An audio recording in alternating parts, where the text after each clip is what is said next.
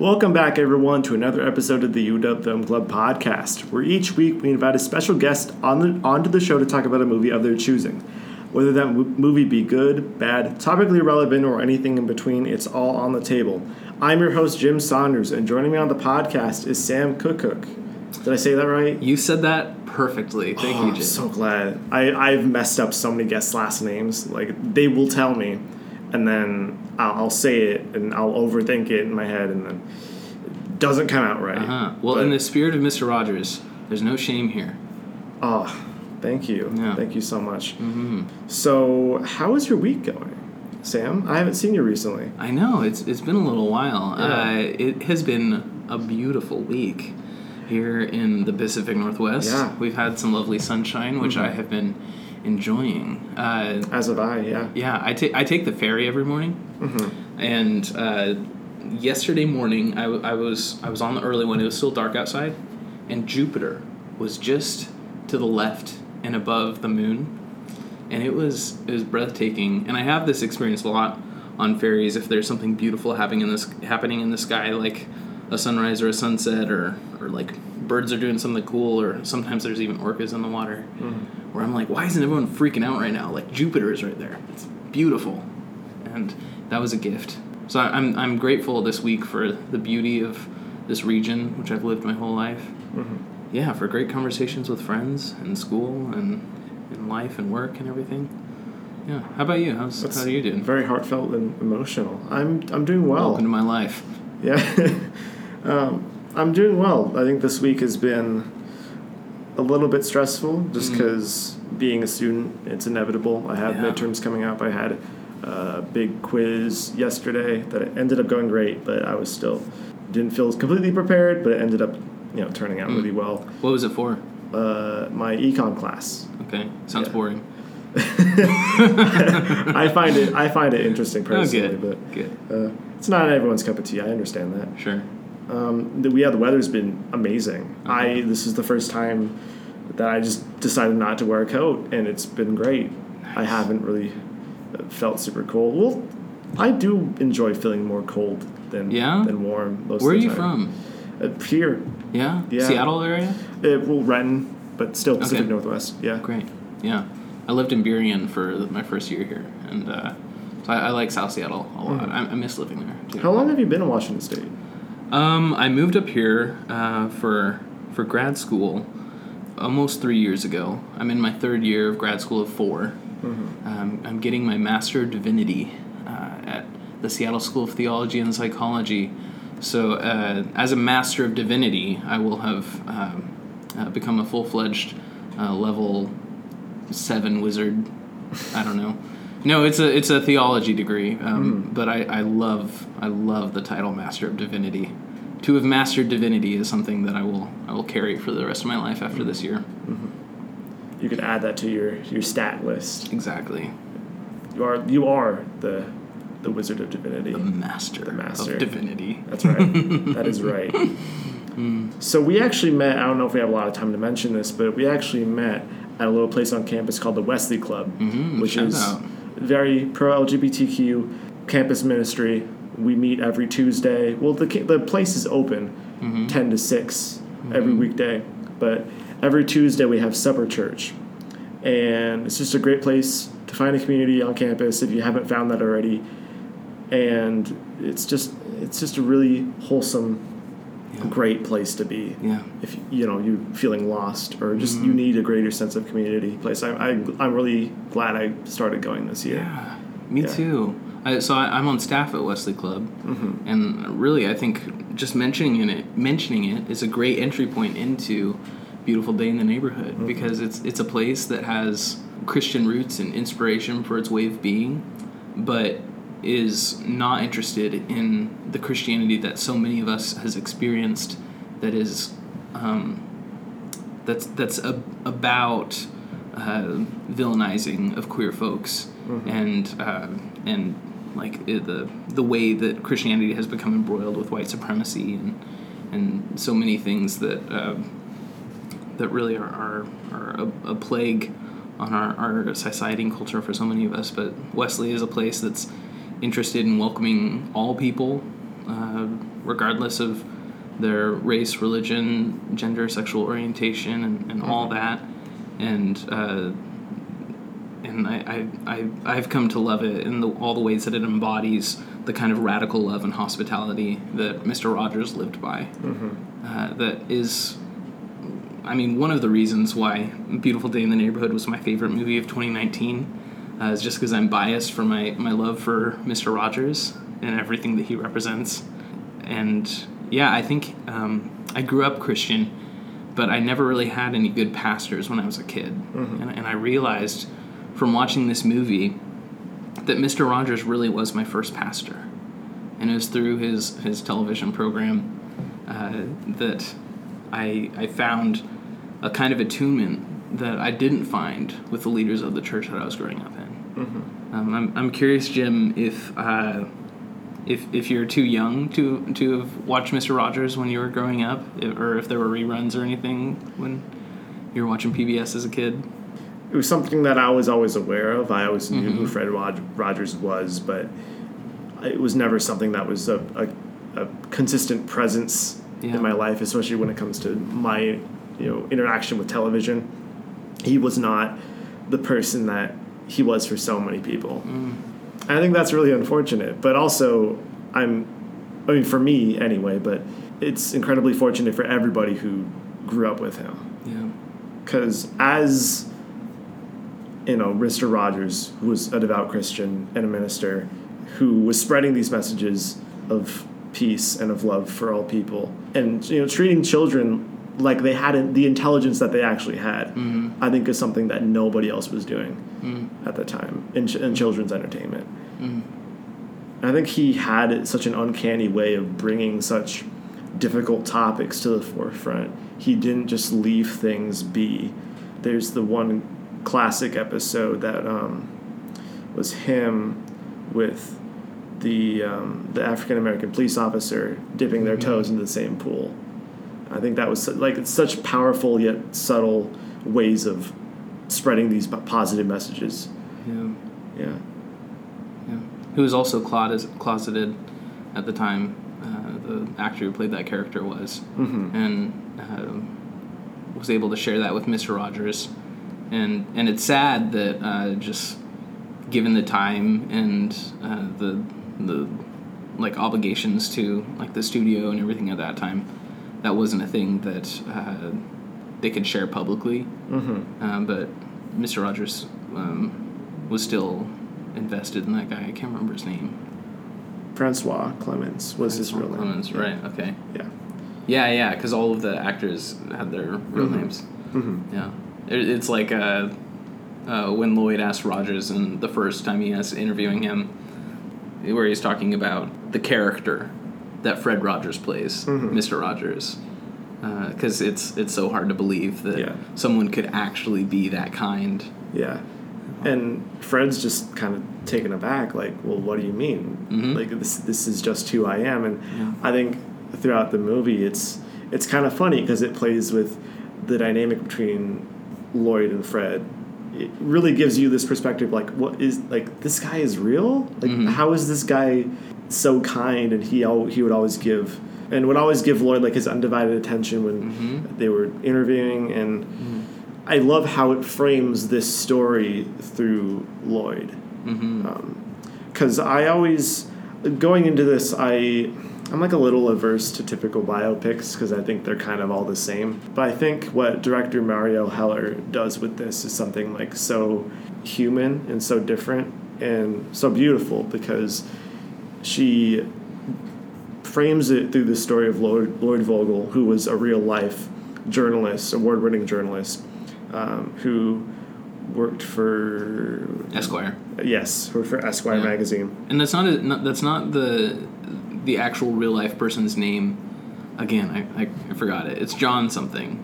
But it's it's based on Yep. that Yep. his man's life and, And, um, and the real article that he wrote, Yes. which is which is a great one. Mhm. We should link it in the show notes or something. yeah, and I'll I'll definitely link it down below. But it it was basically supposed to be uh, just a, like a 500 word blurb about Mhm. real life heroes and Fred Rogers being one of them. and he looks at this. He's he's very cynical, and he looks at this and is like, "Are you kidding me? Like I don't do pieces like this." Yeah.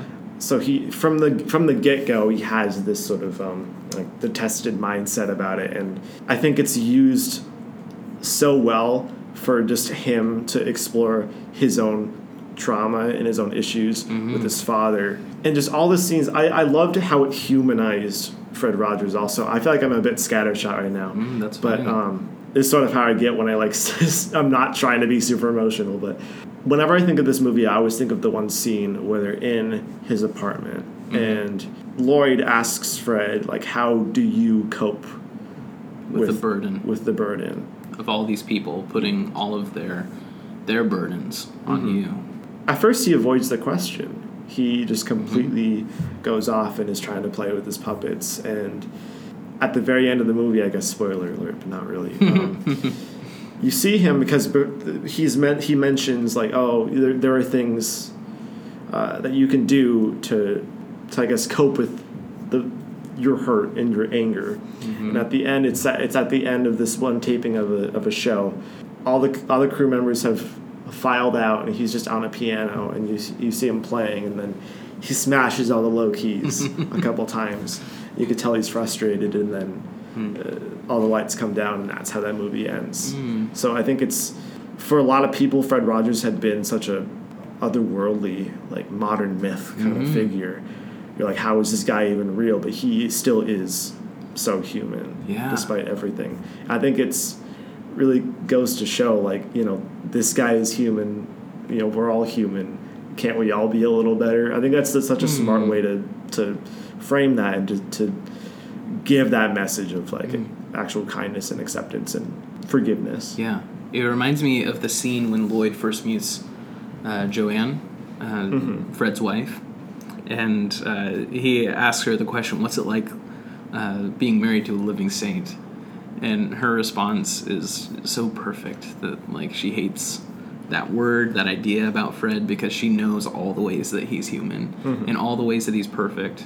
But not just that, she also knows that he is on another level of emotional awareness and intelligence that he invites other people to and makes room for them and offers like all kinds of gifts of attunement and hospitality. Um, but because we consider him such a saint it makes his way of being unattainable. Uh, which really, I mean, with all of the attention that Mr. Rogers has gotten in this last year or two, between this, the documentary last year, uh, there's a great um, podcast called Finding Fred. Have you heard of it? Yeah. It's so good. They, so Francois Clemmons, the, the guy who plays the police officer, there's a great interview in there where he talks about his relationship with Fred. Um, the whole thing is, is fantastic. But anyways, um, yeah, with all this attention that Mr. Rogers is getting, uh, I'm I'm kind of I'm I, I'm of two minds about it because I'm thankful for it because he's such a personal hero of mine, and I think there's great potential for focusing on his character and how it can transform all of us and our, our our world and this culture um, to be more kind and loving. But also, I'm I'm wary of how it's making a making a, a saint out of a man who struggled and was imperfect and had to, and had to work for the man that he was. Yeah. And and I, I what I hope, uh, at least I don't know those of us who are who are committed to to being healers in the world, who are to being helpers in the way that Mr. Rogers uh, hoped for us to be, that we can commit to that work like he is, like he did, do our best to be good in the ways that he was able to be, even in all of his uh, complicatedness. Yeah.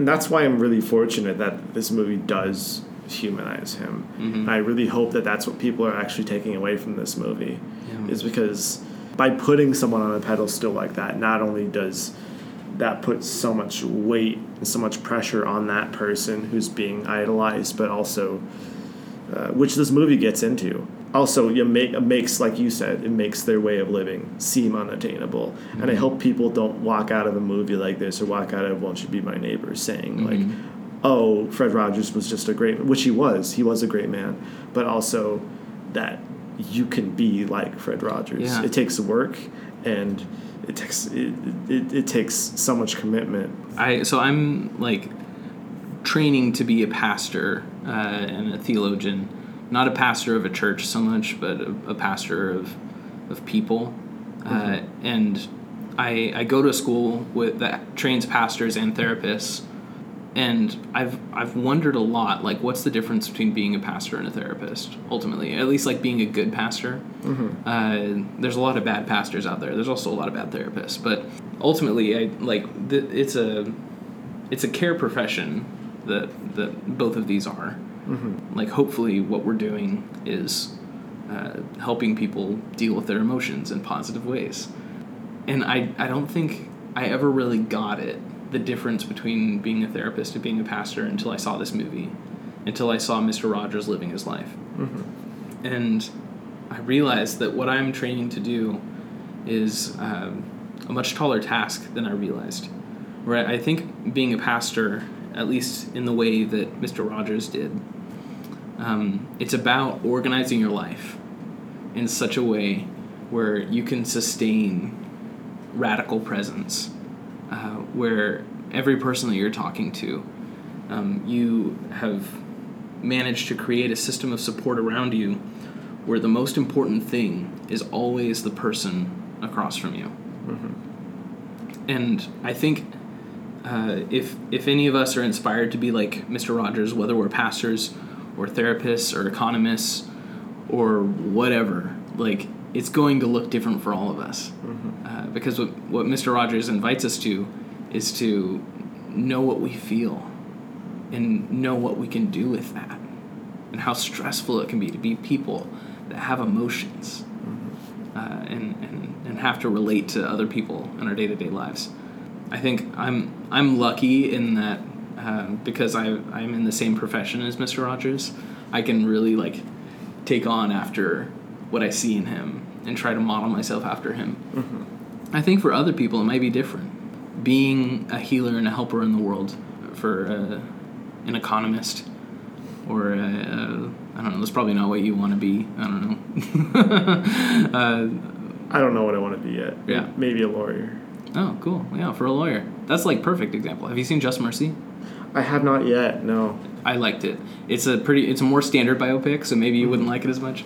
But uh, yeah, no. I think being in touch with your emotions is a simple thing, but a hard thing. Uh, and it's it's a noble calling. I think it's it's one thing to know how you feel, and another thing to actually deal with those feelings. Mm-hmm. Definitely. One take that I have on this, uh, on, on a beautiful day in the neighborhood, is that it it's an antidote for toxic masculinity. I think uh, Lloyd, he so Mr. Rogers gives him tools to deal with three of his selves. Uh, to deal with his future self in the form of his father, Jerry, uh, to deal with uh, his present self, Lloyd, and to learn what it is to relate again to his younger self, to to Gavin. So I think um, the moment, uh, the crucial point in the movie is the conversation that he has with his wife when they're walking Gavin in the park. Uh, this is after he, after his his dad had the heart attack and he ditched him to go to Pittsburgh uh, to to keep working on his article. Uh, but when he's able to just communicate in the in the most simple but in the hardest way, uh, that sometimes when I'm scared, I get angry. And I know that sometimes that looks like I want you to go away, but that's the opposite of I want of what I want. I want you to be here. I want to be with you. I want to be with Gavin. And this is hinted at earlier on when he's watching uh, Mr. Rogers being interviewed by Oprah on the TV while he's researching for the article. And, uh, and he says the, the biggest mistake that we make as parents or as adults is we forget what it was like to be a child. Uh, and I, I love that moment when suddenly the camera turns on Gavin and Lloyd just looks so like overwhelmed, bewildered with like the reality that he has this little him here in his arms uh, as a window into who he used to be. Right. And that's that's important work for for all of us, I think, uh, to learn to love our past selves, Um, a lot of times, I think we hate who we used to be Mm-hmm. uh, and and want to get as far away from that as possible. Uh, but that is is uh, tender, beautiful, and sometimes impossible work. Then just um, yeah, I, I- like the way that he hates Jerry so much so so early on. Uh, I think there's um, there's fear there of who who he's terrified that he could be someday. Become yeah. Yeah, Mhm. yeah. He because I, I think the fear that he's unconscious of for most of the movie is uh, he hates Jerry because he's terrified that someday he might treat Gavin the way that he was treated. Right. hmm Um, which yeah is truly a terrifying thought because his, Yeah. his dad was horrible to him. hmm Uh, but it's also a story that it's never too late hmm um, as uh, as Jerry says in I, I think it's his last words in the movie, where he says that he's just now starting to figure out how to live his life, which is stunning and heartbreaking and um, and lovely. hmm Oh yeah, Jerry Vogel, Chris Cooper. This is um, the maybe the inferior performance that he has to to Little Women. The other uh, another one of my favorites of 2019. hmm Um, but man, he really turned in a good year. Those the, both of these movies Those- are, those are in my top five. Uh, and the the most significant memory I have of Chris Cooper is uh, the 2011 Muppet movie. Did you ever see that one? No, I, I never Oh, saw dude, that. kicks so much ass. It's so good. I love the Muppets. Um, he plays his he plays a very uninteresting villain in the movie, um, but I love Chris Cooper. Uh, Mhm. he was one of my favorite parts of Little Women. Oh, let's we should talk about uh, Tom Hanks and his performance, uh, and what we think about that. I think it plays a very interesting role because I think Tom Hanks has had this reputation as like being, uh, in terms of actors, like America's dad or whatever. So Mm. we already have this, you know, preconception about him being this warm, uh, wholesome. gentle, wholesome figure, Mhm.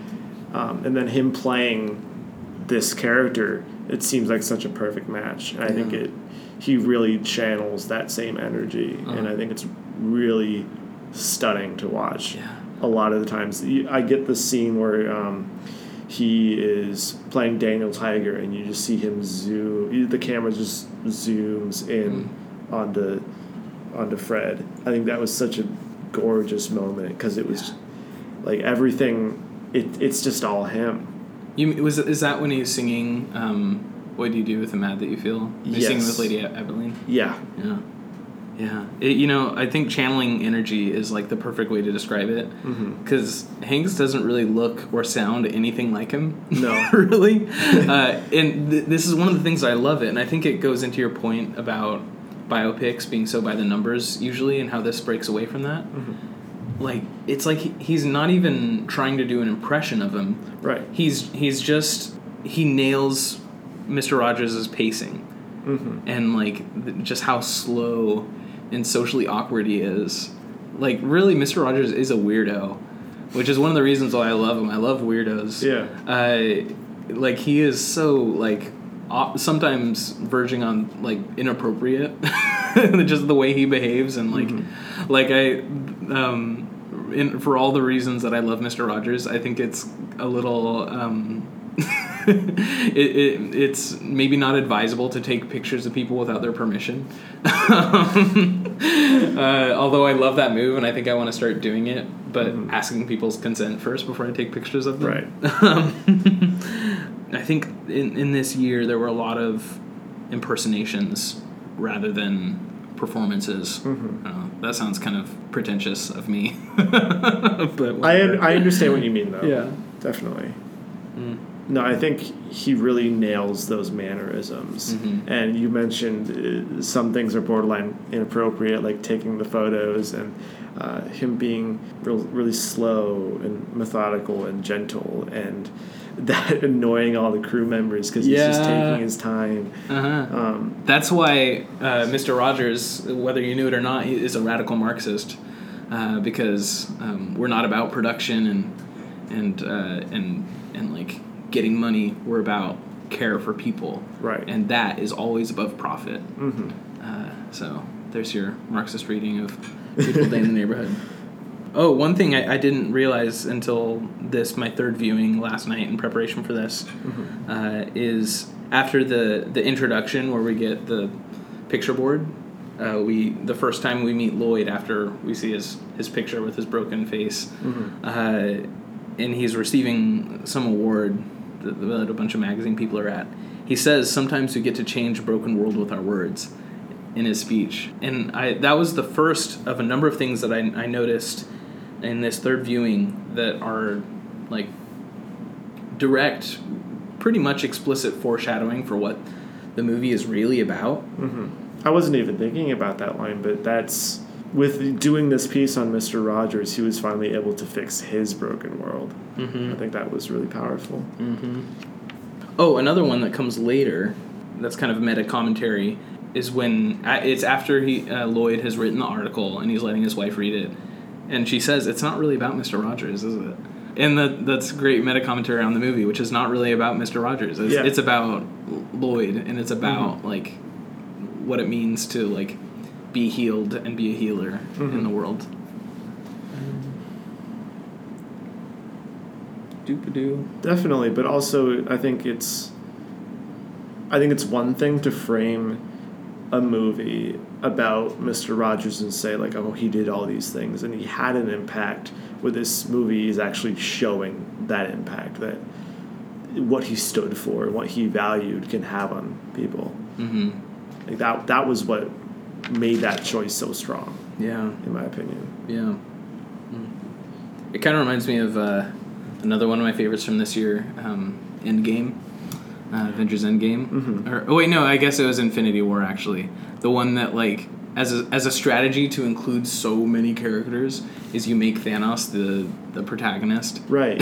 and, and like in a way it's kind of uh, I mean it's it's not dealing with the same problem but it's kind of using the same solution Mhm. uh, which is just like making the person who like at the beginning is um, this is this is a, a dumb take but I, I'm sticking with it like the person who at the beginning is the asshole like making him the hero of the story as like his his arc is learning to love himself and his dad and his son more fully Mhm. or at all. Should we talk about the most uh, transcendent scene of, of 2019? we haven't even told each other what this scene is, but I think we both know. Oh, we both know. You know that uh, the real Joanne Rogers is in that scene? is she? She is. She's in the restaurant. And I was thinking if um, if you're okay with it, if we could take a moment to remember the people who have loved us into who we are. Are you okay with that? I am okay with that. Okay, let's do that.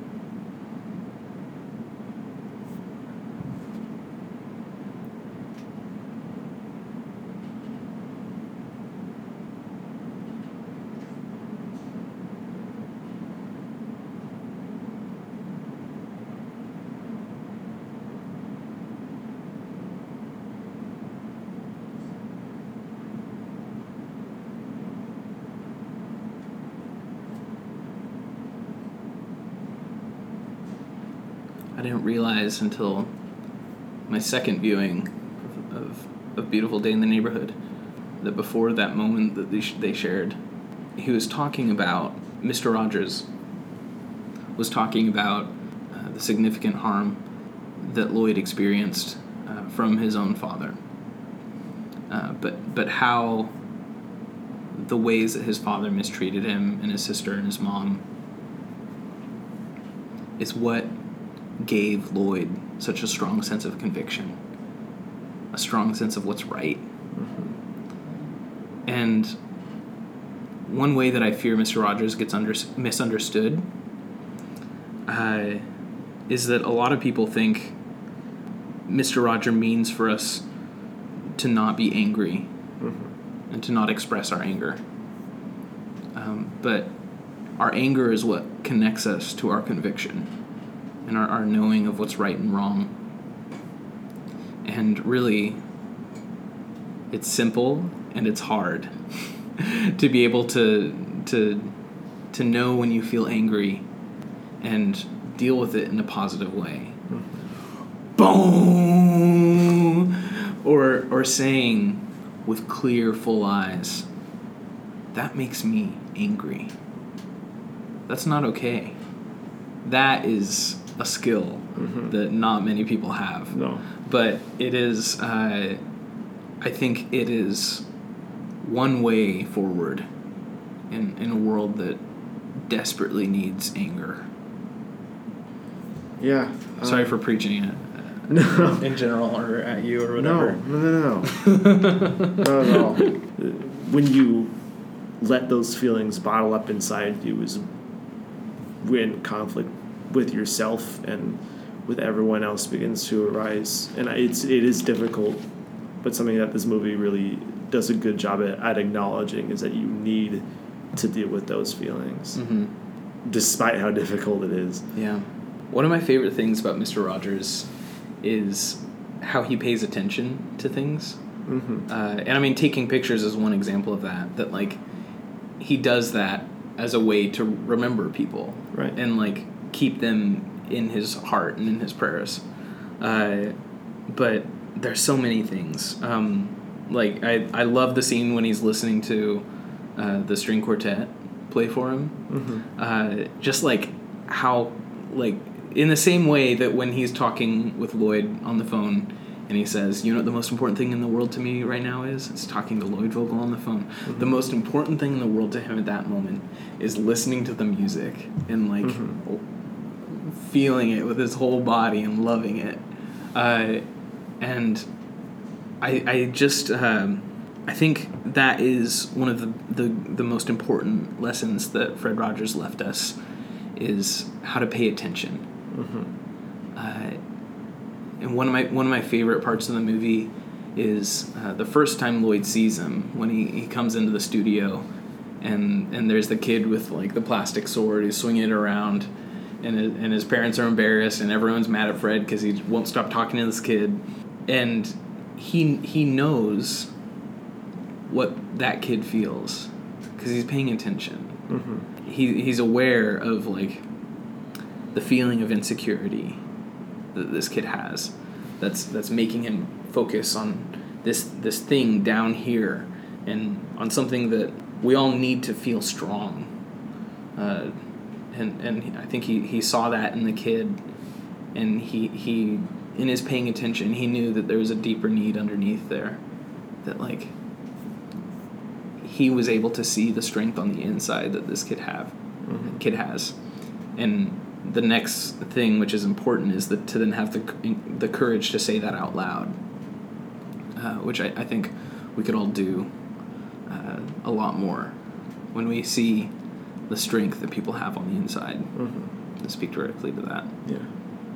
the other thing that I, I feel like is kind of a mirror of that scene uh, that I, I I love so much and how like playful but also aggressive it is. It's another time later on when Lloyd is is trying to interview Fred. Uh, it's when Fred brings out the puppets, Mm-hmm. and this scene is so interesting to me in all the ways that Lloyd is trying to provoke Fred Rogers. It's like I read it as uh, Lloyd just cannot bring himself to believe that Mr. Rogers or anybody in the world can actually be this nice. Mm-hmm. So he's trying to like coax him into like getting angry and, Right. and saying something Trying to push his buttons. Mm-hmm. And Lloyd is just being so awful. Yeah. Uh, it's like, it, like it was it was kind of hard to watch, just like a person be that mean to someone, talking about like his relationship with his sons and like Mhm. taking such personal jabs. And Mr. Rogers, uh, I think, in the same way that he was able to see the inner strength that this kid has, uh, that that's just underneath, just on the sub level of this kid's self awareness.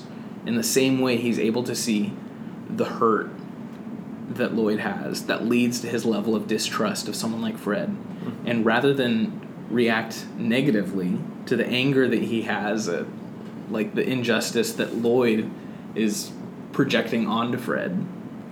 Mr. Rogers is able to like see what's going on just on the sub level with Lloyd, and like rather than as a reaction to how how terribly Lloyd is treating him, speak to the hurt that's just underneath there. Mm-hmm. And that is so like masterful. That's like in a nutshell uh, what I feel like it, it it can and should mean to be a pastor is to know what's what's just underneath mm-hmm. and speak to that. At least that, that's my inspiration. Mm-hmm. This is a very personal film for you. It is, Yeah. yeah. I mean, it totally is not the best movie of 2019. It is without a doubt my favorite. That's totally okay. yeah, yeah. My all of my uh, my habits and uh, habit is the wrong word. All of how I rank movies is so aggressively sentimental, and I have no shame at all That- whatsoever. that's totally okay. Yeah. There's no right, wrong way to watch movies. Another one of my favorite parts is uh, this is the last scene we see with with Jerry. It's it's uh, um, the anything that's human is mentionable and mentionable, and anything mentionable is manageable. Yeah. That's that's another noticing, and the courage to say it. I think a lot of us, uh, when we see someone who's afraid or hurt or feeling feeling shame or any kind of distress, uh, we can be hesitant, and I think it's a good impulse because we want to protect people, but we can be hesitant to care for someone who's in pain uh, because we're afraid of aggravating that or causing more, or maybe it just makes us uncomfortable. Um, but Mr. Rogers knows the art of of seeing the pain that's evident in a room like that, and just offering kindness. Oftentimes, that can just be validating that, yeah, this does hurt, this does suck, and I'm sorry, but it's manageable. We can we can do this. We don't have to be afraid. Right. One, the thing about that though, um, in the trailer, I don't know if you caught this or if you, you remember or have watched the trailer recently. That scene where Mr. Rogers gets into the car and he does the sign language for friend again. Um, in the trailer, there's a scene that was cut where Lloyd just kind of like falls into Mr. Rogers' arms and hugs him. And I think I remember. do you remember seeing that? yeah. When I when I first saw the trailer, I was so excited, and just that like that little uh, that little bit just made me weep watch, watching the trailer. I'm sad that it wasn't in there, but I, I like the moment of of uh, friend in sign language. I'm I'm curious. Did you, I I think I, I saw on Letterboxd you saw it at uh, the Crest, right? I did. Yeah. Did you see it j- uh, just the one time or? Just just once, yeah. Yeah. I really, um, I always intend to see movies right before we're about to to um, to record a podcast, but I wasn't able to Oh, this man. week. But there was a lot that I still picked up from it. At least I think. Yeah. Uh, what, what was it like uh, seeing it at the Crest? Oh, um, The Crest, maybe we should say, is like a small theater in it's a Shoreline. yeah, It plays a lot of the movies that pass on pretty quick through the big chain movie theaters. Mm-hmm. Like Harriet was playing there. Pain and Glory was playing there when no I other, saw it there no other big theater was. I loved Pain and Glory so. Pain and Glory is one of my favorites much. of last year for sure. I, I, I was rooting for Antonio Banderas so hard. Anyways, I'm sorry, but uh. Yeah, uh, what was it like watching Mr. Rogers at the Crest? I don't know. It was the second movie I'd ever seen at that theater. Really? Yeah, After Pain and Glory? after Cats. Hell yeah! Come on! That's what I'm talking about. Oh, I would love to see Cats at the Crest. Oh, oh, let's go see Cats at the Crest. Yeah, I don't know if it's still is it playing. still playing? If it's still but- playing, we're gonna do it. Okay, I'm down. It was packed. Yeah. It was a two thirty showing on a Friday, and I was by far the youngest person there. That's the Crest. Yeah. That's that's the crest. Uh-huh. Um, I I think just seeing this movie, the big screen is such a like transcendental experience Mm. Because it just really it overwhelms you because it really forces you to not forces I don't like that word but it really confronts you about your own feelings Mm-hmm. and about why you're feeling them. Mhm. And I'm just saying, it's gonna suck, but you'll be okay. Yeah. Like it'll be manageable. and I love how, despite that, like despite it bringing out so much emotion in me and in like everyone who sees it, none of the emotions in the movie are so overstated or like it's it's everything is so just beneath the surface. Yeah.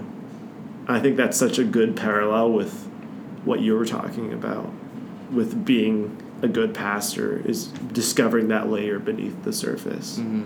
I think that was listening for it. I Yeah. think.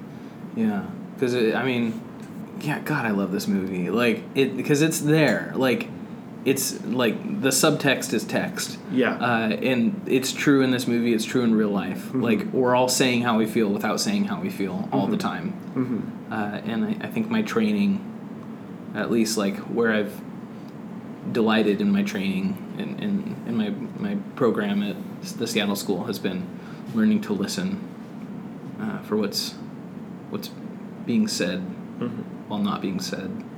Um, I saw it at the Crest as well. First, I saw it at uh, some Regal theater. I can't remember which one. The first time, though, when I saw it at a Regal theater, uh, there were oh, there was almost nobody there. Mhm. Uh, there were like, yeah, it was it was it was very small. There were maybe like ten to twelve people in the theater, and I was a mess. Like I was just like truly bawling, truly ugly crying. Um, when I saw it at the Crest, I was kind of disappointed because Yeah. like at the scene when uh, Mr. Rogers brings out the puppets and is talking about Old Rabbit. Uh, also, like yeah, it's the Crest. There's a, lot of old folks. Um, everyone was laughing at that part, and I was like, "How can you be laughing at this? Like this is so like devastating."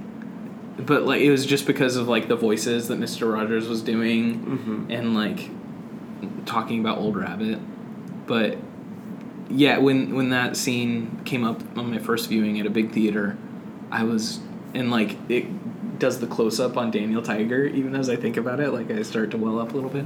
It was like it was stunning. Like I I- like staring directly at Daniel Tiger, which I think is a reflection of staring directly at.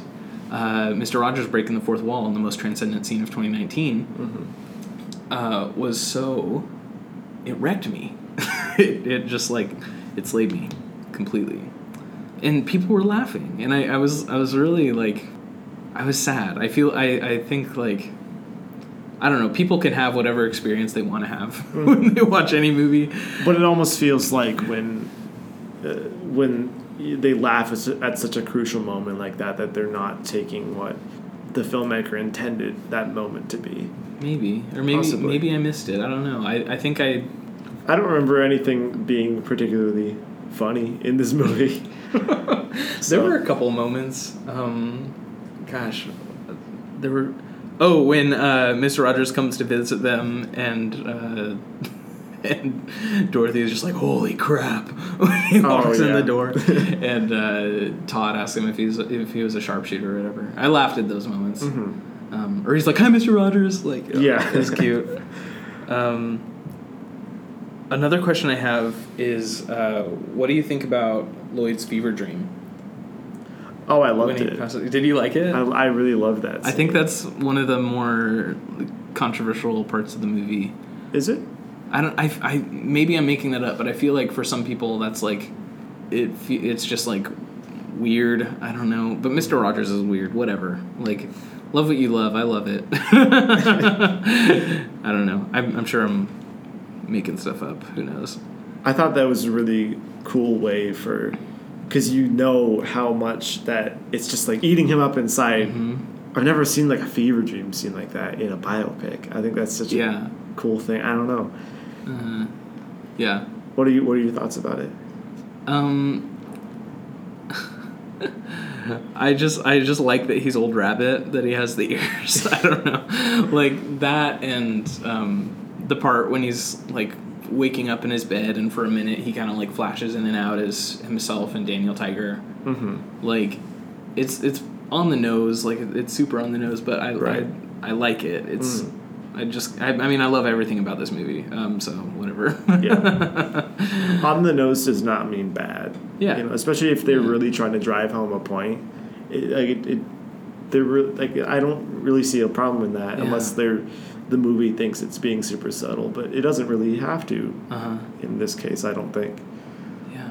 Well, it's like what's happening in that scene. It's like he's learning from Mr. Rogers' puppets and his wife is Lady Aberlin, like Mm, just how to say, "I'm sad," like right. that because that's like such an unspeakable thing for for so many men that uh, Mhm. that Lloyd is an archetype for. Not to just say men. I think well, we all struggle with with our emotions to some degree, no matter what our gender is. Right. Um, but I think this is an important movie for men in all the ways that we've been enculturated and socialized Mhm. to.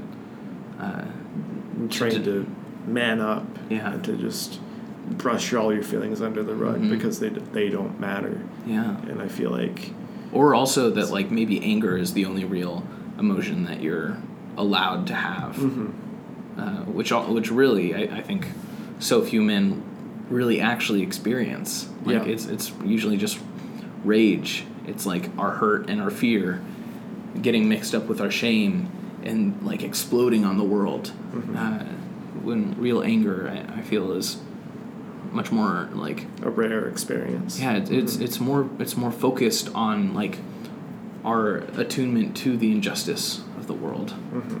um, typically, which I, I think I, I'm hopeful for for more men to get in touch with, and Mhm. I think this movie is an amazing model for it. Yeah, I think it's a great stepping stone to acknowledging those issues. Mm-hmm.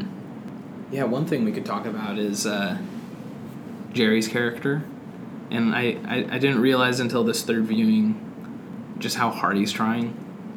Mm-hmm. and and also failing. like it, it's it's really easy when you're just hanging out with Mr. Rogers. Um, at least for me, uh, to be like, oh yeah, feelings, we all have them. Like let's talk about them. But then, in the scene where Jerry has his heart attack, uh, when Lloyd walks in on he and Dorothy in there with his wife and Gavin, like that to me is such a shock of what it feels like like for me personally to be in school where I talk about feelings a lot or when I'm like doing my work which which is about like at least in my mind listening for what's just underneath what's Mhm. being said by not being said uh, to just think about emotions and, and what they mean and, and how to respond thoughtfully uh, but then when I go home and and uh, see my family, it's like it all goes out the window. Like Mhm. uh, it's it's so it's so messy. Like we just play those roles again. Uh, but it's it's honorable from the beginning, even though he's bad at it. that Jerry is like making an effort. Mm-hmm. Uh, his, and his his daughter says that at her wedding that like, hey, he's making an effort, and if he if he wants to come, then like, I'll let him try. Right. Uh, and I guess both Jerry and Lloyd kind of screw that up Mm-hmm. uh, together. Uh, but yeah, like doing this kind of healing work that Mr. Rogers is inviting us to, it's not always pretty. It, it is usually messy, and we, we fail a lot. Failure is our greatest teacher. Somebody said that, I bet. Um, sounds like a quote from a movie, maybe. Yeah, possibly. Um, Surprising cinematic parallel. Beautiful day in the neighborhood. X The Last Jedi. There you go. oh, hell yeah. So we've hit uh, Mr. Rogers, Star Wars, and Endgame all in. Uh, All on the same podcast. that's what I'm talking about. yeah. I think the movie does bring up those similar themes though of when it comes to bettering yourself and and acknowledging and placing what's directly underneath so much of that is just yourself and your shame of yourself Mhm. and your hatred of what you were or your fear of what you're going to become Mm. and i feel like while all those seem like such separate entities, you are the way you are because of the way you were. Mm. Mm. And that's something that I've really started to grow to acknowledge because there'll be times where I would sit in shame and think about all the dumb stuff that I did you know, back years ago. And then I just have to acknowledge that I'm only here and I'm only the way I am now because I was like that. For better or worse, whether I made the wrong decisions or right decisions, I am right here. Mhm. And I am like that because I did those things. Mm. So I think just to be proactive and to acknowledge what you are, who you are, Mhm. to become who you are to become, to Mhm. be better. Mhm. And a lot of that takes acknowledging your anger and your fear, and that's okay. Yeah. It's okay to feel those things. Like I love how that movie reminded me how beautiful the, the neighborhood reminded me of those things. One of my um, some words that I, I live by is uh, that it's it's important to say the obvious things. I think the obvious things often go unsaid, Mm-hmm. and we, we assume that because they're obvious that um, they'll just we'll think of them, and so they exist. But Mm-hmm. uh, something that I think might be obvious, um, but it's in the same way that Lloyd had to learn how important it is to say the obvious thing that sometimes when I'm afraid, I get angry. Mm-hmm. Even though it, it feels awkward to say it, I think it's important for us to say that uh, even those those parts of us, those us's who live in the past but also live inside of us, and that we're so ashamed of and that we're so disgusted by so often. Like, we have to learn how to love that.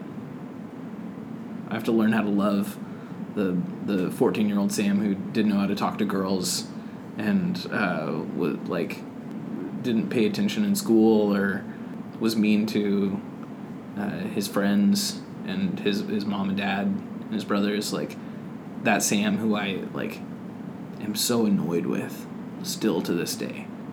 I have to I, I, I really do need to take that step of like patting him on the back and telling him like, hey, I love you.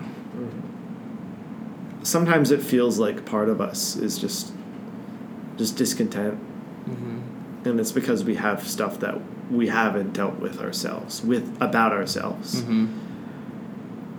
Like, I I feel like when I do that, it's from a deeper insecurity about myself that I am working on, and I'm working to love about myself, and it's really Mm. difficult. Mm. But Is there anything?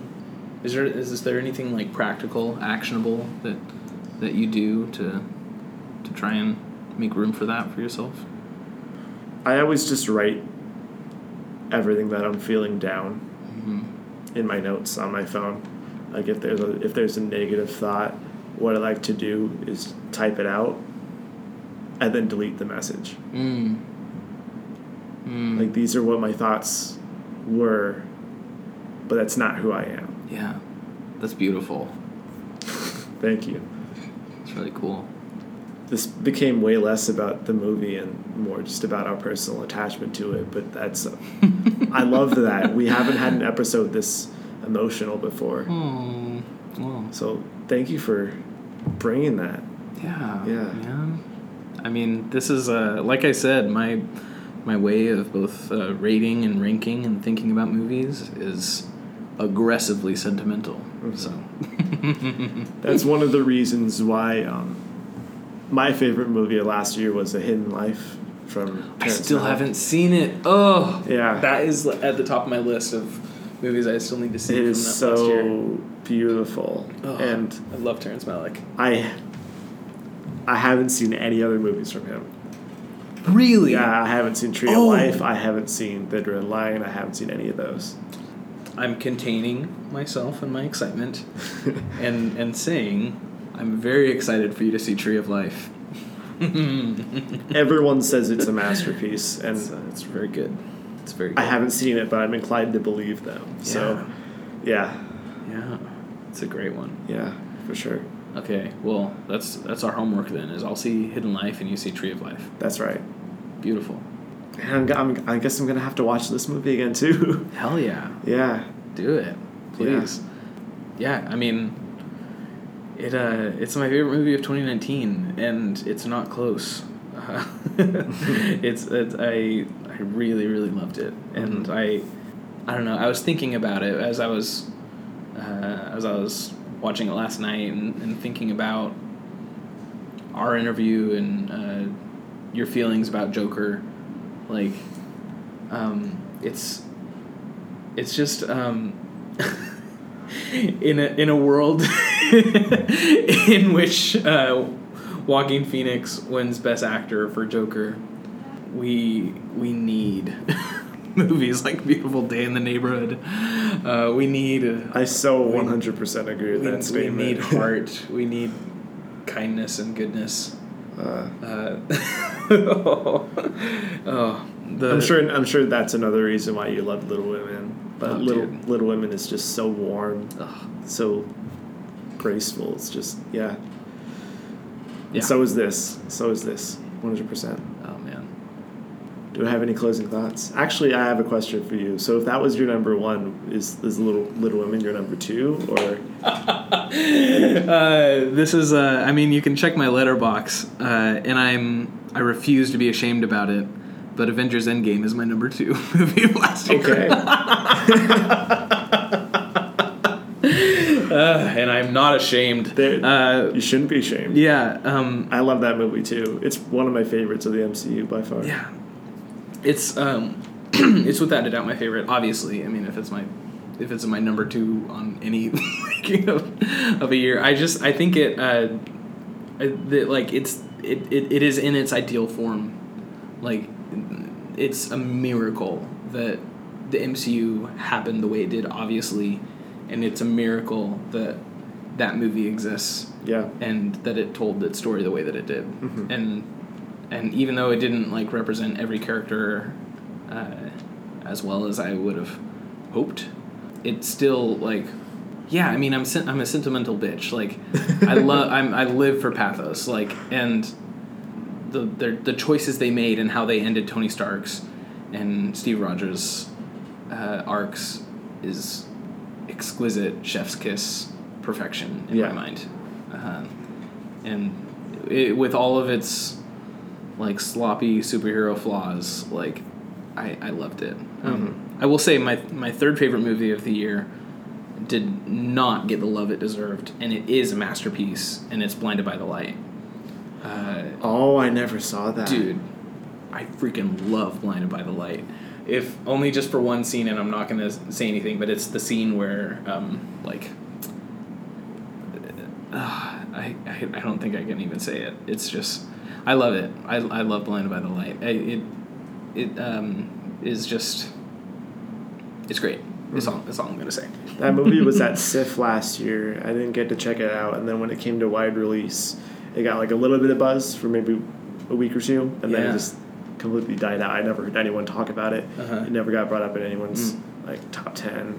i saw that and peanut butter falcon as a double feature Oh, and there those are like I, I mean i live for wholesome entertainment and those are like just two of the most wholesome movies uh, I've, I've ever seen i love them uh, so much that's It another was- one I, I still need to see is Peanut Butter Oh, Falcon. dang dude Yeah, there's so much that Yeah. I still haven't seen Yeah, man. this year. I didn't even get to see this movie until after I made my top ten list. yeah what an amazing year for movies though gosh One like- of the best that I've ever. Ex- I mean, I haven't been on this planet very long, and I haven't been invested in movies for that long either. yeah but same actually I think it's, yeah, I think it's the best that I've lived through for Uh-huh. sure. Yeah I I'm still so stunned by that Parasite Best Picture win. Like they finally got it right. what a beautiful gift that was that was wonderful. Yeah, the Oscar gods are surely going to punish us for that brief glimpse of delight.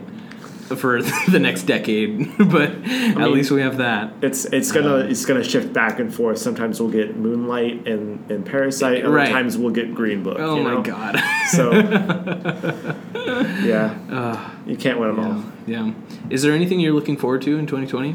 Ooh, um, I think the thing that I my mind instantly goes to is Dune. Yeah. from Denis Villeneuve because I really love Denis Villeneuve. Me too. I think he's gonna do a lot of really cool things with that movie. We'll see. Yeah. I've never read the book, but one of my friends is a huge fan of it. Mm-hmm. Um, and Arrival is one of my is is I think it was my number one. What was it? 2017, 20, 2018. I want to say 2016 actually. 2016? I could be wrong. It might have been my favorite of 2016. 2016. remember. Yeah. Um, I love Arrival. So so do I. I think it's incredible. Yeah, but he's yeah Denis Villeneuve. He's great, Yeah. Did you ever Um, see Blade Runner 2049? dude. I love Blade Runner 2049. I was I think it's better than the original. I agree with you. Yeah. Like I don't, and I don't think it's close. Um, I just, I, I mean, I probably the only reason I can say that is because I don't have sentimental attach, atta- attachment uh, to the first one, Mhm. and I just like if you're offended by uh, how much more that I love 2049 than the original. I don't know. Check your privilege, whatever. I actually don't think it's, it's as much of a hot take as I originally thought it was because Yeah. I've been talking to in, in talking to other film fans. I, I I've met a lot of people that seem to feel the same way. It makes me feel validated. Yeah. So It's so sad that it didn't do well in the box office because no, I mean, I mean, it's like it, it's in my opinion, I think it's great because of Roger Deakins most of all, the cinematographer. Like he's not like going to not get jobs. Like obviously he did 1917 this year, which I loved. Mm-hmm. I would have been happy if 1917 won Best Picture. In fact, I picked it, but I'm I'm so glad that that Parasite was won. that was my pick. Um, I I picked or no. No, what I what I do when I do my Oscar ballots is Uh-huh. I, I do a different picture and a different director, and I said Parasite was going to get picture, but that um, Sam Mendes was going to get director. Mm, because I feel like it's Hmm. rare that they that they pick the same picture and director, especially for a foreign film if a Hmm. foreign film's involved. Because I think the year before that, when Green Book won, Alfonso Cuarón won for Roma, right. which I would have loved to see won Best Picture also, or The Favorite, because The Favorite's one of my favorite movies of all time. but Did you see The Lobster? The other Yorgos yeah, one? yeah, I really like that too. yeah, they're great. Yeah. He's such a weirdo. I love him. I haven't seen Killing of a Sacred Deer. I've heard. Me neither. Yeah, but I've heard great things about that too. It seems a lot. It seems a lot darker than the other two. Mm. You know, but uh, yeah. Do you have any closing thoughts before we wrap up, Jim, Sam? I like you just the way you are. I like you just the way you are, Sam. Thank you. This is the most wholesome episode of the UW Film Club podcast so far. it also happens to be the 69th. Hell yeah! Nice.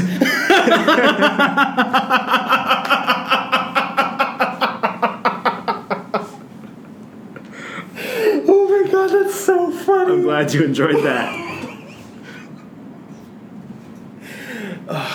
nice. Yeah. you gotta cap it off with a little immature joke, but I love it. Please. Um, so good. Sam, thank you so so much for bringing one a beautiful day in the neighborhood with us. Yeah. And uh, It's my pleasure. yeah, it was Thanks. my pleasure talking to you. Yeah, thanks for thanks for inviting me. Yeah, no problem. Yeah. Is it alright if I, uh, I, I plug something? Sure. Uh, free, uh, feel free to check out uh, the my the podcast that I host. It's called Prophecy Guys, uh, colon the Gospel according to Buffy. I- It's a show in which me and, and my best friend watch Buffy the Vampire Slayer, the old TV show from the '90s and early 2000s by Joss Whedon, through the lenses of theology, philosophy, and artistry.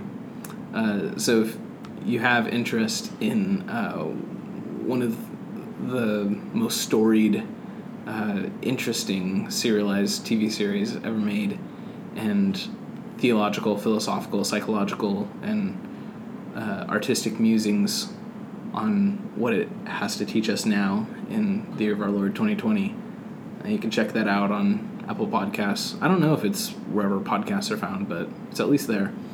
Yeah, Great. I know I'll be checking it out. nice. Have you ever watched Buffy before? No, I haven't, It's a good show. but maybe I'll I'll watch along because you said that um We're in season three me- right now. so it's episode by episode. We watch it episode by episode, and uh, you know it, it doesn't always hold up, uh, but sometimes it really does. I will be watching that. and I'll be listening to your podcast. I'll I'll try to do. I'll watch an episode, then go to the podcast, and watch. Maybe that Yeah. might, might not be the most efficient way. To No, that's it, the way to do it. That's the way to do Okay. it. Okay. Yeah. I guess that goes for our listeners too. That's the most efficient way to, to do that. If you haven't seen Bu- Buffy the Vampire Slayer yet and you want to listen to this podcast, there you go. So if you're listening to this podcast, you already know this, but you can find us on Spotify, SoundCloud, Apple Podcasts, and Google Play. And then you can find out our Facebook for more information at UW Film Club, as well as our Twitter and Instagram at Film Club UW. And we will catch you guys next week, guys. Bye bye.